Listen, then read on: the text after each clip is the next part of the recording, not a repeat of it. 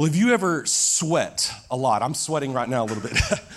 Have you ever just sweat like a ton? Now, I'm not talking about you guys that like glow with a little perspiration, right? I'm talking about ugly sweating, right? Where it looks like you've jumped into a pool with all of your clothes on, right? I go into a sauna most days at my gym, and when I come out, it's an ugly sweat, right? I'm covered in sweat, head to toe. A year ago, I was golfing in Tulsa with my brother, and they had a record number of 100-degree plus days in a row in Tulsa at the same time, having like 100% humid. I don't even know if that's possible, but it was insane how hot and humid it was. And we were playing golf. My boys were with me. We're playing with my brother. By hole 14, I'd had enough. I think I was having heat stroke or something, right? I'm seeing stars. I'm getting dizzy. I'm like, I've had enough. My brother's making fun of me. My boys are making fun of me, but I was done. I had had enough, right? I couldn't handle it. I was sweating so much. I think I was getting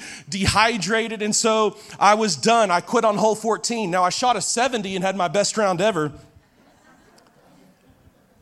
Let it sink in. Maybe you'll get it. But Jesus, we're going to see today, sweat too.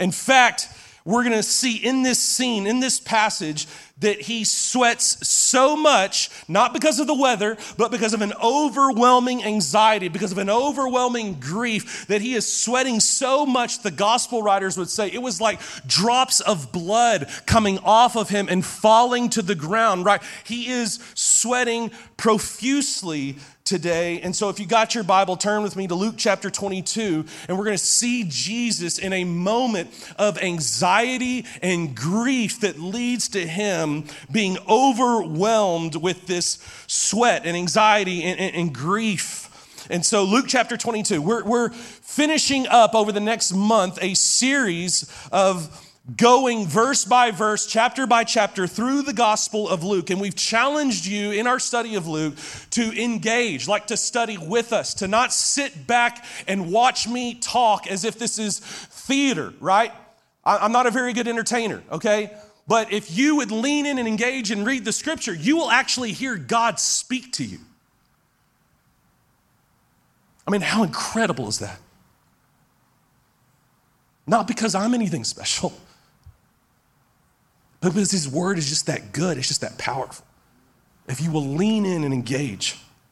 And so we've been challenging you to study the Gospel of Luke with us in our small groups, in our daily devotionals, Monday through Friday. You can go to the Bible study tab on our app and go through the Gospel of Luke with us as we cover these same verses and give you some more commentary and prayer points and application. We challenge you to study the Gospel of Luke as a family using the Table Talk resource on our app. That's another Bible study resource where you can get around a lunch table or a dinner table even today and talk about what you and your kids learned through the Gospel of Luke today, because your kids right now in their kids' classes and our youth ministry are studying these exact same passages. And so with the Table Talk on our app, you can discuss. It gives you some questions and prayer points together as a family. So we've been challenging you. Lean in, engage, and study with us. And so I want to challenge you to do that right now.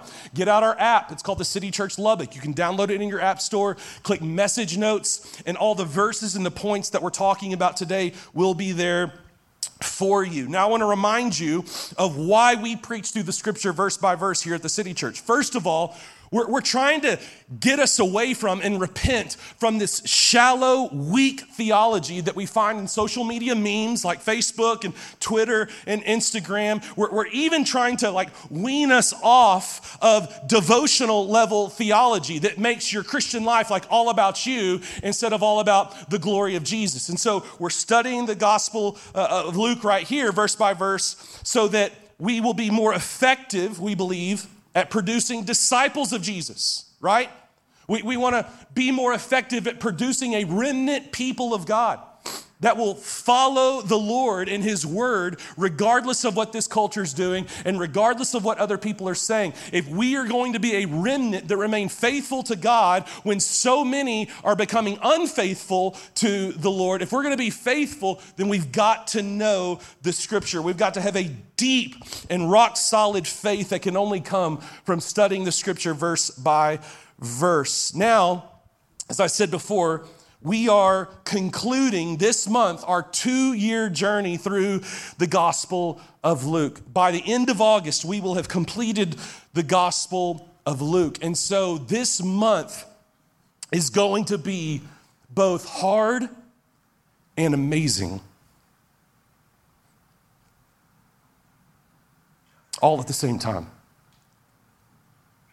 It's going to be very difficult for us to engage with and experience as we read what happens to Jesus. But then we're going to see at the exact same time the glory of the gospel, of the cross, and of the resurrection. And so this next month is going to be powerful. I invite you to join us each week.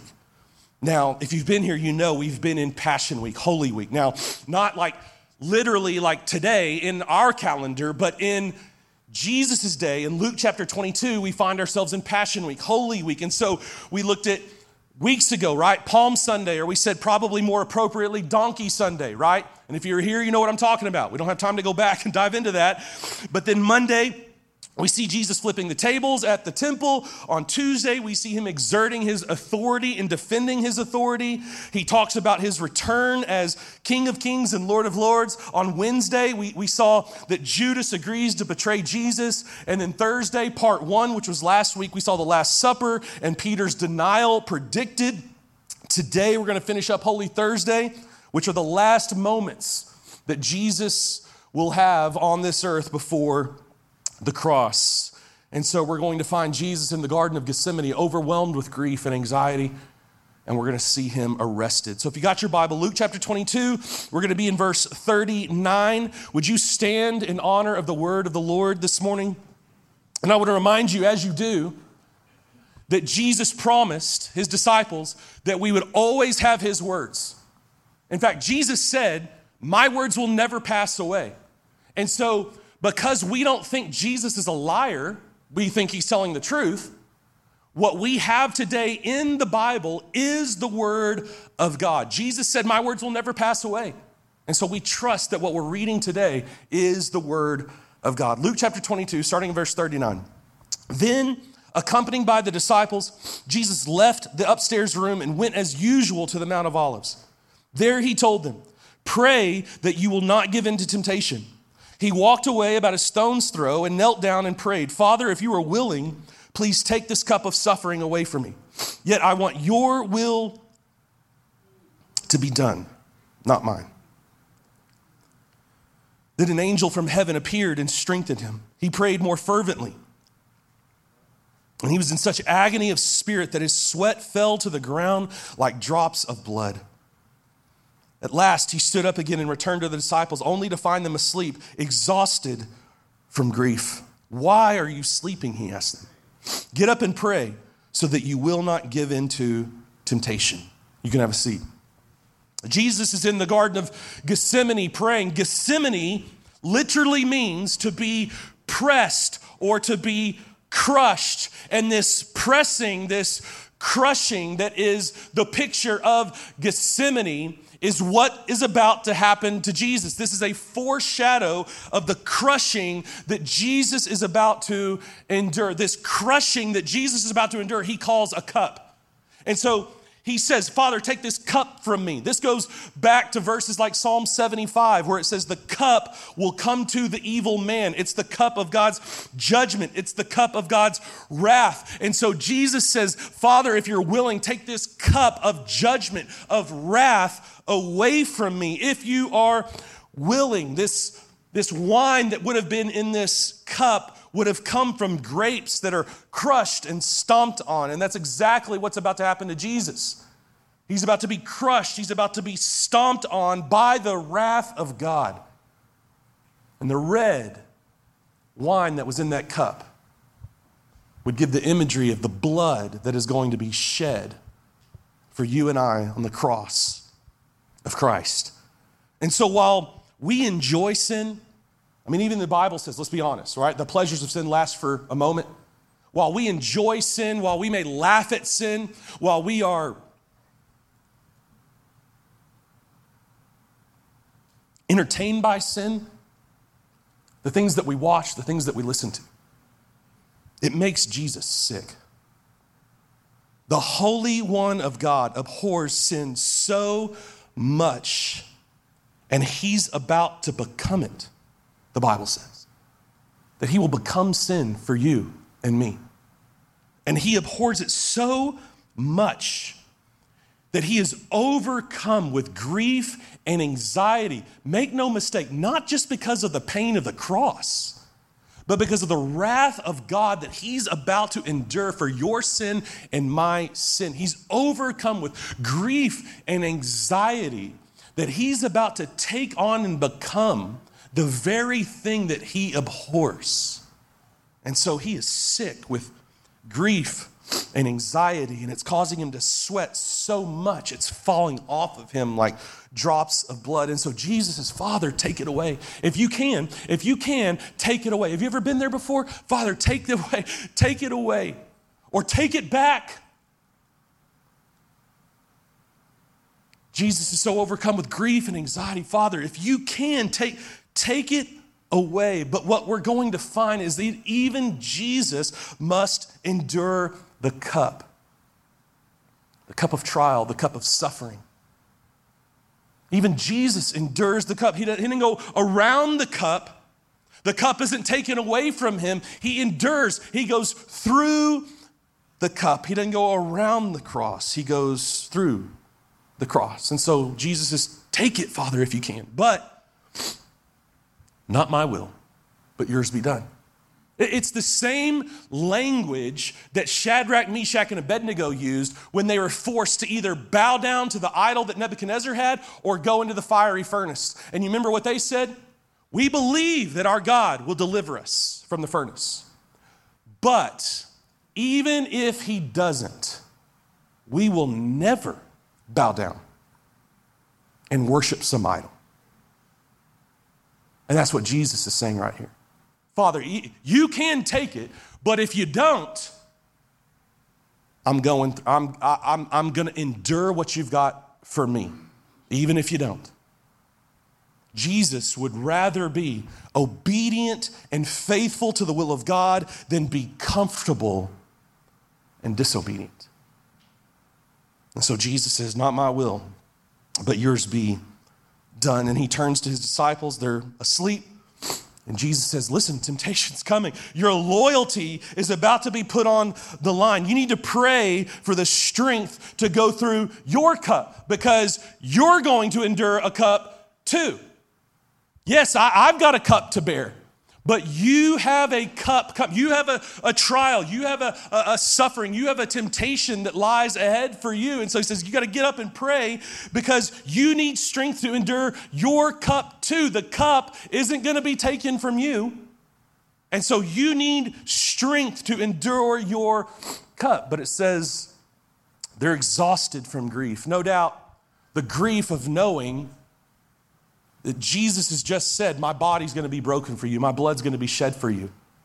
So the grief of knowing their Savior, their Lord, that he's telling them he's about to die. And so they're overwhelmed with grief at the thought of Jesus' death. But then surely they're also thinking, by our connection and association with Jesus, maybe we're going to endure the cup that Jesus has coming. And so there's got to be some fear. There's some anxiety here.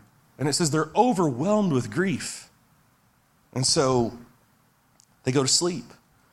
But Jesus challenged to his disciples to wake up and to pray. It reveals that it's through fervent prayer that we are sustained and strengthened for the cup that we face. And because God's response to Jesus' prayer is to provide strength for the cup, not to take the cup away, not to remove the cup, Jesus knows their cup awaits. And so you got to wake up and pray. You need strength to endure the cup. Let's keep going. Verse 47. But even as Jesus said this, a crowd approached, led by Judas, one of the 12 disciples. Judas walked over to Jesus to greet him with a kiss. But Jesus said, Judas, why would you betray the Son of Man with a kiss? When the other disciples saw what was about to happen, they exclaimed, Lord, should we fight? We brought the swords. And then one of them struck at the high priest's slave, slashing off his right ear. But Jesus said, no more of this. And he touched the man's ear and healed him. Then Jesus spoke to the leading priest, the captain of the temple guard, and the elders who had come for him. And he said, am I some dangerous revolutionary, he asked, that you would come with swords and clubs to arrest me? Why didn't you arrest me in the temple? I was there every day. But this is your moment, the time when the power of darkness reigns. The Pharisees would have represented the religious right of Jesus' day. The Sadducees, the religious left of Jesus' day. And what's interesting is that they both hate Jesus. Both the religious right and the religious left hate Jesus because they love their power and position more.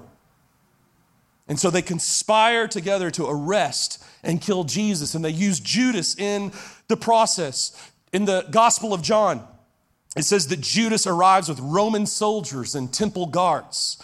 They have swords and torches, like they're going to arrest this, as Jesus would put it, this dangerous revolutionary. And when Judas approaches Jesus with a kiss, Jesus says, are you going to betray the Son of Man with a kiss? Jesus, once again, if you've been with us through our study of the Gospel of Luke, using this title for himself, Son of Man, he's used it over and over and over again. This is the divine messianic name for the Messiah from Daniel chapter 7, when it said that there was one like a Son of Man that would come down from the clouds, and when he came down would defeat evil, would defeat the Antichrist, and would receive this kingdom, this power, this authority. And Jesus is once again using this divine messianic name for himself, leaving no doubt who Jesus is claiming to be. Jesus is claiming to be God in the flesh, the Son of God, with all the power and authority of God. But Jesus can also see what's about to happen. With Judas' kiss, he says, you're betraying me with the kiss? Jesus knows what's happening here. In fact, in John chapter 18, it says this, that Jesus fully realized all that was about to happen to him. In John 18, again, when the soldiers arrive to arrest him and they ask him if he's Jesus, Jesus responds with, I am he. This is a divine pronouncement. He's using the words that would have been used for only God in the Old Testament, like Yahweh.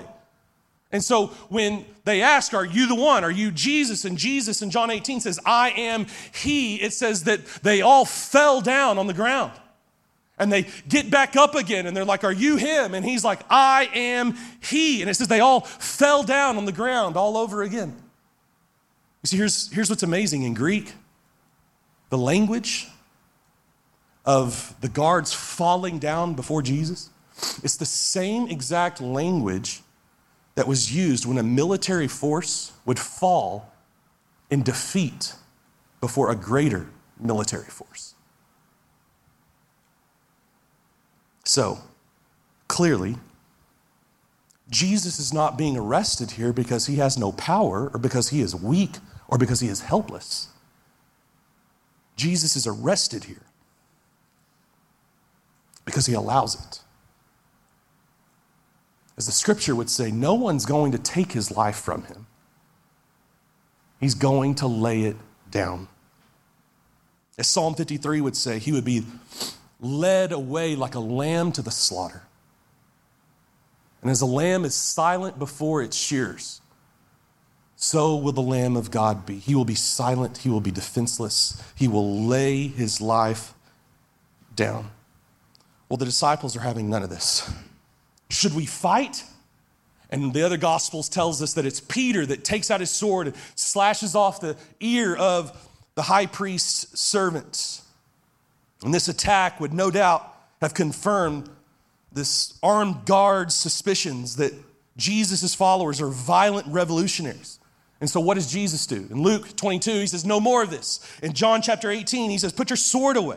I will drink the cup of suffering that the Father has given me. And then he picks up the ear and he puts it on the man's head and he heals him. He heals his enemy who's come to arrest him. And see, this is why studying the scripture verse by verse is so necessary, because maybe if Those that had come before us had been more devoted to studying the scripture verse by verse, getting the full counsel of the word of God. Maybe the foolishness of the Crusades could have been avoided. Or maybe even the idolatry today in our own country of Christian nationalism that wants to replace disciple making with position and power. You see, what this passage is screaming is that Christians don't need position. We don't need power. We don't need control in a government. That's not the way the kingdom of God works. It's not the way the kingdom of God advances. We aren't revolutionaries. We aren't a violent people. We're not a forceful people. That's not the way of the kingdom. And so Jesus says, no more of this. Put your sword away. Let's keep going. Verse 54. So they arrested him and led him to the high priest's home. And Peter followed at a distance. The guards lit a fire in the middle of the courtyard and sat around it. And Peter joined them there. A servant girl noticed him in the firelight and began staring at him. And finally, she said, this man was one of Jesus' followers, but Peter denied it. Woman, he said, I don't even know him. And after a while, someone else looked at him and said, you must be one of them. No, man, I'm not, Peter retorted. About an hour later, someone else insisted, this must be one of them because he's clearly a Galilean too. But Peter said, man, I don't know what you're talking about. And immediately, while he was still speaking, the rooster crowed. And at that moment, the Lord turned and looked at Peter. Suddenly, the Lord's words flashed through Peter's mind. Before the rooster crows tomorrow morning, you will deny 3 times that you even know me. And Peter left the courtyard, weeping bitterly. Peter, not long before this, has made some pretty big promises, right? I'll never leave you. Even if everyone else leaves you, Jesus, I will never leave you. I'll die with you if I need to. Peter made some pretty big promises, right? He had a lot of bravado about what he was going to do. He had some great intentions even about his faith and what he was going to do for Jesus. But how do you know what's really true? How do you know like where you really are in your relationship with the Lord? Well, the same way Peter found out where he really was. Trial, suffering, discomfort, sacrifice. Those things have a way of revealing what's really going on in your heart. Those things have a way of bringing to the surface the truth, the reality of like, who you really are, and where you really stand. And so it's in this moment of trial, of pressure, sacrifice, temptation, comfort, where Peter sees what's really inside of him. Not the fantasy that he's so brazenly bragged about, not the mask that he's been wearing. Peter sees who he really is in this moment. And it's the pressure, it's the sacrifice, it's the comfort that results in him distancing himself just a little bit from Jesus. Peter's been walking with Jesus, right? And now what do we see? Sacrifice is on the line. His comfort's on the line, right? There's the pressure, right? And what does he start doing? He starts putting a little bit of distance between him and Jesus. And then what? Now he's kind of chumming up with a whole different crowd. He's been with Jesus. He's been with the disciples, right? And now there's some distance between him and Jesus. Now he's kind of sitting down with a different crowd than he's been sitting with for the last 3 years. And so just that one little step away, that little distance that gets between him and Jesus, and what happens? That sin takes him further than he could have ever possibly imagined. That's the exact way temptation and sin is. It always takes you further, way further than you ever thought you would go. And so that distance leads to what? You're one of his followers. No, I'm not. No. I saw you with the disciples. Like you're one of them. I don't even know them. And the other Gospels would say Peter would curse the idea that he knew Jesus or that he was one of Jesus' followers. You see the escalation here? A little bit of distance, different crowd he starts running with. I don't even know him. And then I don't even know them. And then cursing the idea that he would know him or that he would know them. It's always the way sin works. It takes you further than you ever thought you could possibly go. Well, Peter's Galilean accent would totally give him away. I mean, it made him immediately recognizable to those in Jerusalem. That's why they're like, you're a Galilean. And here's what they're saying. They hear him talk and they're like, you're one of those country hicks that's uneducated and that's been following Jesus. No, I mean, that's literally what it was. The Galileans were like the country hicks of the day. And so Peter talked probably with a twang, right? Or with a long draw. Darby and I were in Cancun for our 20th anniversary not long ago, and we were sitting down to dinner, and this couple across from us goes, hey, where are y'all from? And we're like, we're from Texas, and with this long drawn out, he's like, we're from Alabama, and we're like, hey, bud, you didn't have to tell us. Like, I needed one guess to know where you're from. That's exactly what I was going to guess, Alabama, right? I mean, that's the way Peter would have talked to these elite Jews of the day. He talked with this accent that totally gave him away.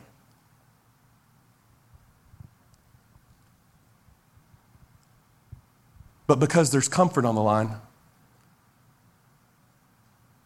because there's sacrifice that's about to be paid,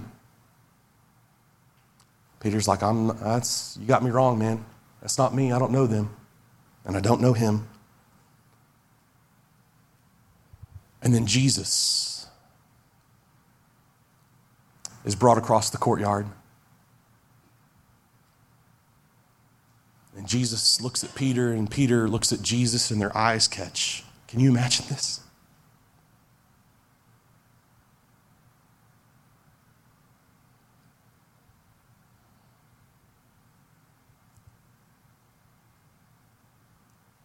Scripture says that his eyes are like fire.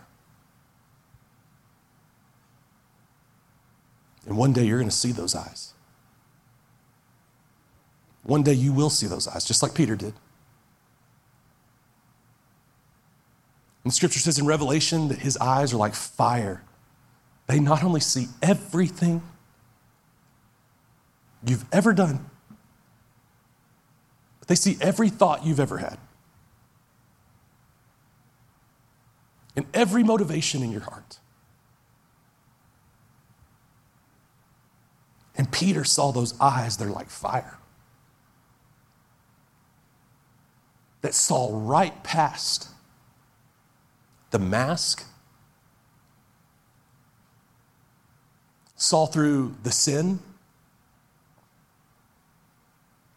and gazed into the depths of his soul.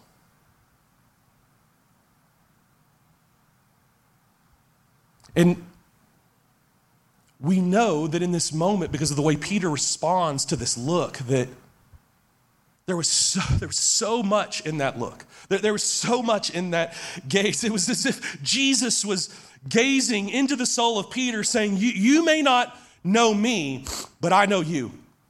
And you may not be acting like you love me right now, but I love you. And you may be denying me right now, but I'll never deny you.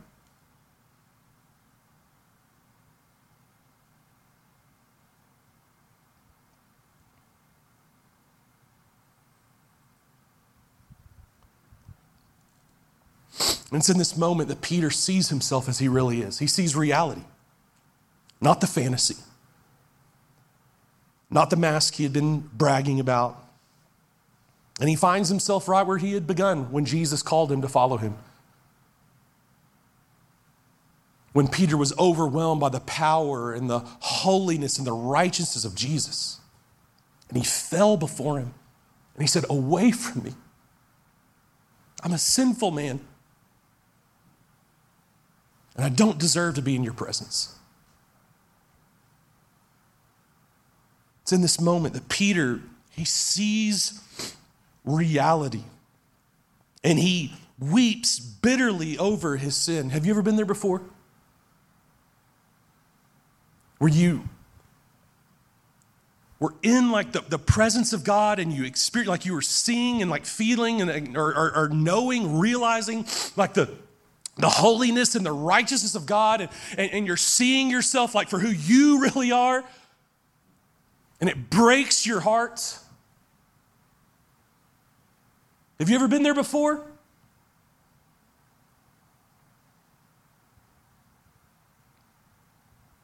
How long has it been since you've been in that place? Like, when was the last time, like, the holiness and the righteousness of God, like, hits you and you realize, like, who you really are before a holy and righteous God, and it broke you? Like when was the last time that happened? Maybe it's been a while because in your self-righteous pride, you've started thinking like Peter, that you're better than you really are. You see, it's in this moment when Jesus looks at Peter that Peter realizes, I am far more evil and wicked than I could have ever imagined. But then at the exact same time, in that look from Jesus, Peter sees that he is far more loved than he could ever imagine. And it breaks him.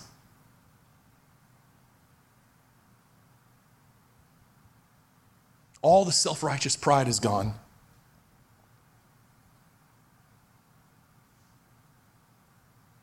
And Peter gets a dose of reality. I'm far more wicked and evil than I could have ever possibly imagined. But at the exact same time, I'm far more loved than I could ever possibly imagine. Let's keep going, verse 63. The guards in charge of Jesus begin mocking and beating him.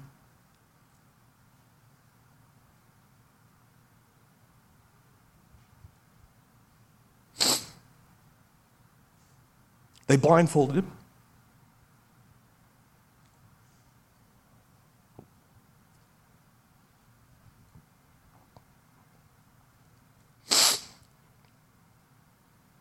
And they said, prophesy to us, who hit you that time?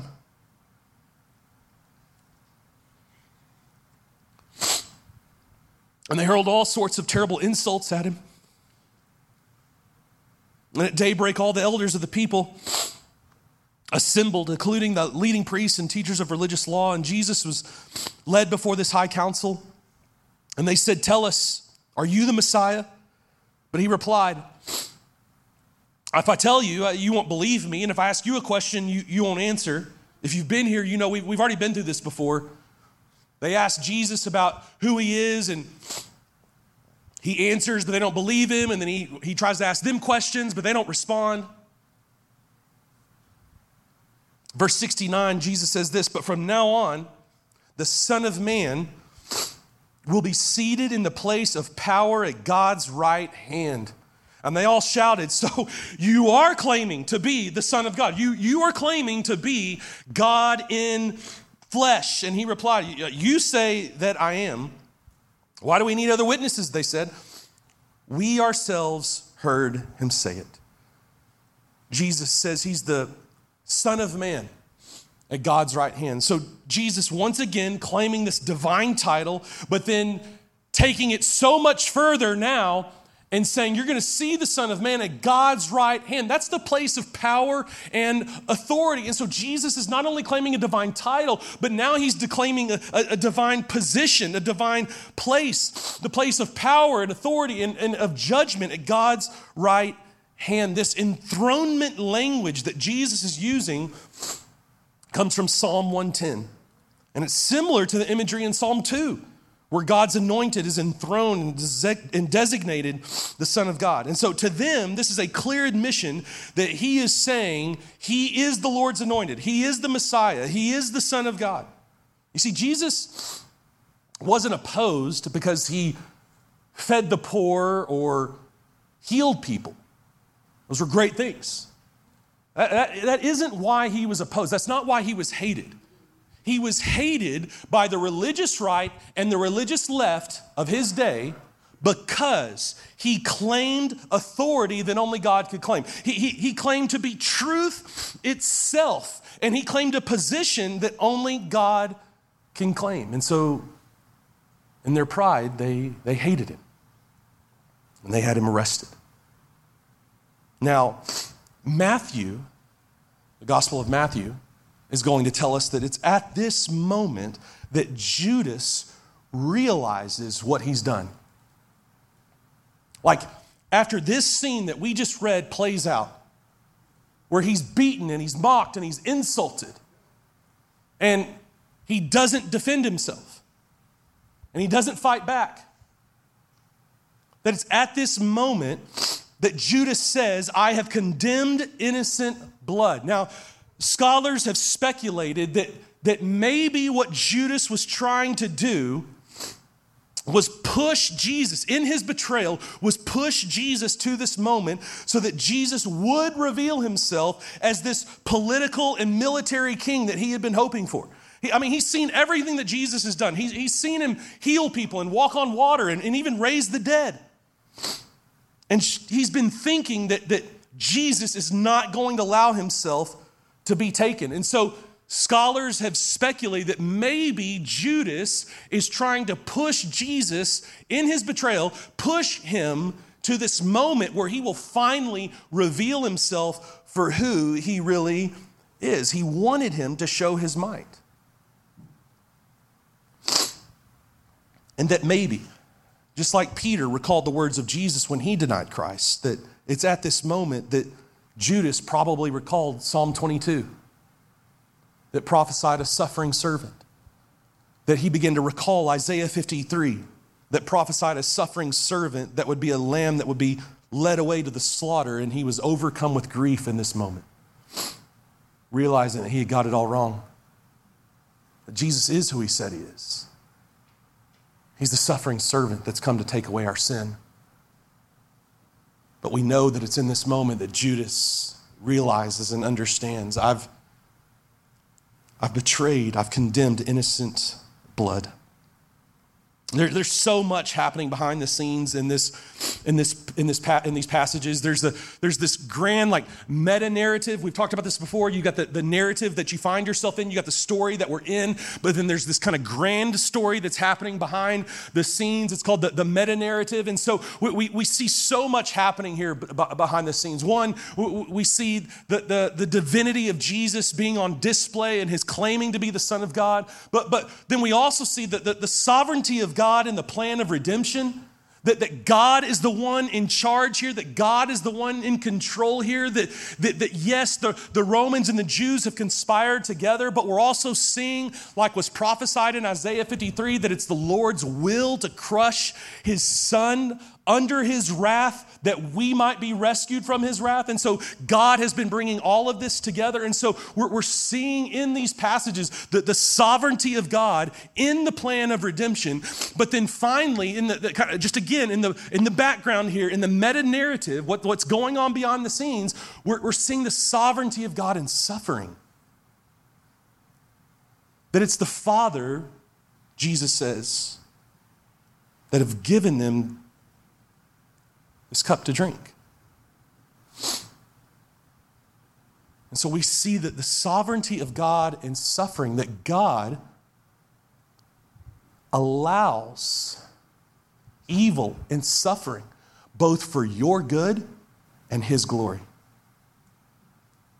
It's the sovereignty of God in suffering. Joel Green, in his commentary on Luke, said this: in calling for Jesus' execution, the Jewish leaders think they are acting on God's behalf by doing away with the one who, in their view, opposes God's purpose. But in opposing Jesus, they are actually opposing the very divine purpose they had thought to serve. Yet, their instrumentality in Jesus' crucifixion, thus, ironically, conceived in opposition to the divine plan, actually serves that plan. This is the glory of God. This is God taking what's meant for evil and turning it for good and for his glory. This is the story of Joseph all over again. And it's the story and glory of the cross, that God takes what man means for evil and he turns it for good, your good and his glory. This is the sovereignty of God in suffering. And so now what do these passages mean for us? Well, first of all, there's a challenge here for disciples of Jesus, and it's this. It's that disciples of Jesus persevere through prayer. We persevere and receive strength to persevere for the cup of trial, of suffering, of temptation.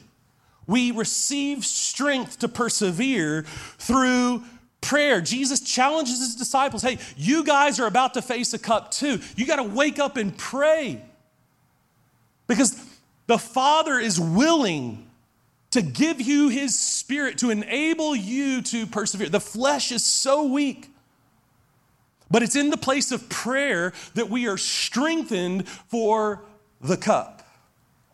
You see, the way to remain persistently obedient to God's will in the time of trial, in the time of suffering, is through persistent, earnest, and even submissive prayer.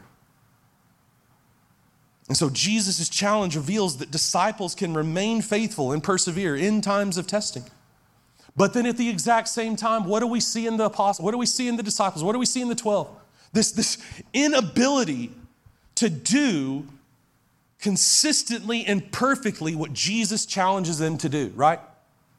Wake up and pray so that you won't fall into temptation, so that the Father can strengthen you for the cup. Snoring, right?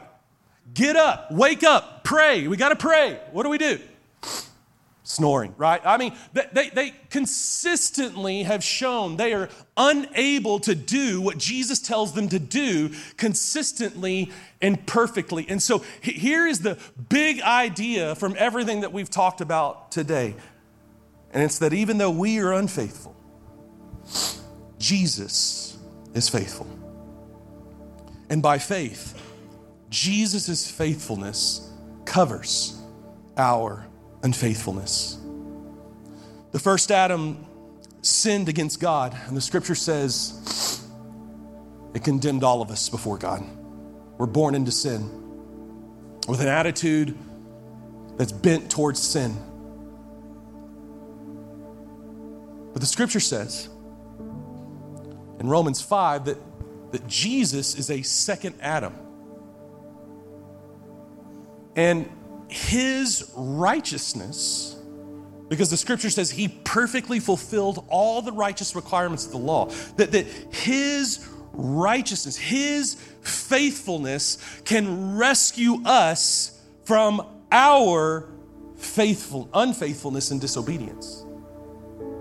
So the first Adam brings condemnation for sin to all of us, but the second Adam's righteousness can bring righteousness to those who would believe in Jesus by faith. And so our hope is not in our obedience. It's not in our faithfulness. It's in his. And this is the gospel. Abandoning all of your hope in your own works, abandoning all of your hope and your own obedience, abandoning all hope and doing better and trying harder, abandoning all hope and establishing your own right standing before God, and casting all of your trust, faith, and hope in what Jesus has done for you in fulfilling the righteous requirements of the law that you could never meet, and through his death on the cross paying your fine for sin. And that's the gospel. It's repenting of the delusion that you can do better and try harder your way into the love of God, into the presence of God, or into God's heaven. You can't. You could never do better and try harder enough to please God or to be right with him. And so the gospel says, I'm repenting repenting of the delusion that I can ever be right with God by my own standing or by my own works. And it's completely casting all of your trust and hope into Jesus, whose faithfulness covers your unfaithfulness. I mean, what we see from the crowds, from Peter, from the disciples are some moments of great faithfulness, but then a lot of moments of like colossal unfaithfulness. And does that describe anybody else in the room but me? Moments of some faithfulness, but then some like huge moments of just consistent unfaithfulness. I mean, these guys are not heroes. Noah, Abraham, Moses, they're not heroes. They were wicked men who served a great and merciful and forgiving God. The disciples are not heroes. They were wicked, unfaithful people that served and believed in a great and merciful Savior. And so when we read the scripture sometimes, we see the stories of Noah and Abraham and Moses and people like David, and we're like, and sure, there's some things to learn from their lives, but Jesus would say all of their lives and stories pointed to Him. That it was all about Him. It was all pointing to Him. And so, no, you aren't Noah, you aren't Abraham, you aren't Moses, you aren't David. The scripture says Jesus is the greater Noah. Jesus is the greater Moses. Jesus is the greater Abraham. Jesus is the greater David. They were all pointing to Jesus. Wicked, unfaithful people whose lives trusted in a great and merciful and faithful Savior. And so no, the good news of the gospel, despite what you may have learned growing up, isn't do better and try harder. It isn't stop doing this and start doing these things. That's not the good news of the gospel. The good news of the gospel is the reality, it's the truth that I am far worse and more evil than I could ever possibly imagine. And yet at the exact same time, I am far more loved than I could ever possibly imagine. And Romans 5, in case you're wondering, says that He proved it, that God proved His love for you by sending His Son Jesus while we were yet sinners. He sent His Son Jesus to be arrested, to be mocked, to be insulted, and to suffer and die on a cross to prove that you are more loved than you could ever possibly imagine. And so the great news of the gospel is that if you've given your life to Jesus, you are in Christ, the scripture says, and Christ is in you. And when God looks at you, He doesn't see your unfaithfulness. He sees the faithfulness of Jesus, and He looks on Him and He pardons you. And that's the great news of the gospel. Would you pray with me?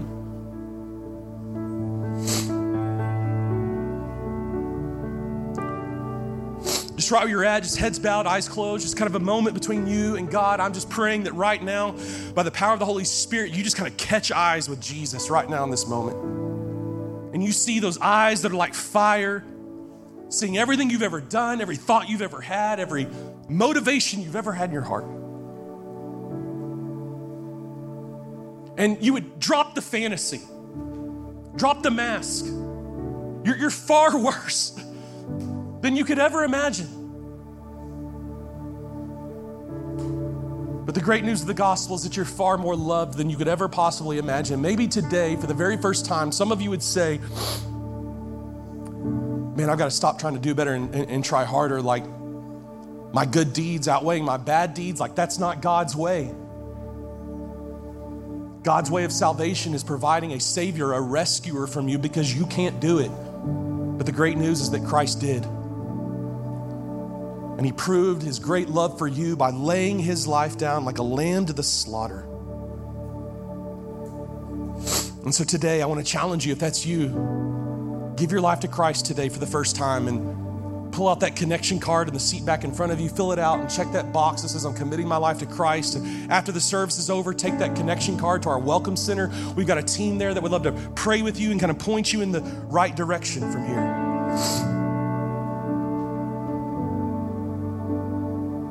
We're about to sing a song written by Shane and Shane. And there's words to this song that say this: my heart, my flesh, they may fail, but you, Jesus, are my portion. You are my inheritance. I am in you and you're in me. You're my portion.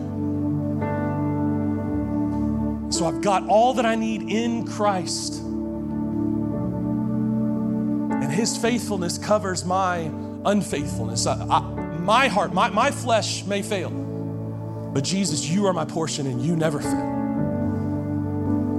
And so God, I pray that as we sing these songs, God, I pray that your spirit would stir in our hearts and awaken our hearts with a fresh fire and a fresh passion for the gospel and a fresh love for Jesus, our portion, our inheritance.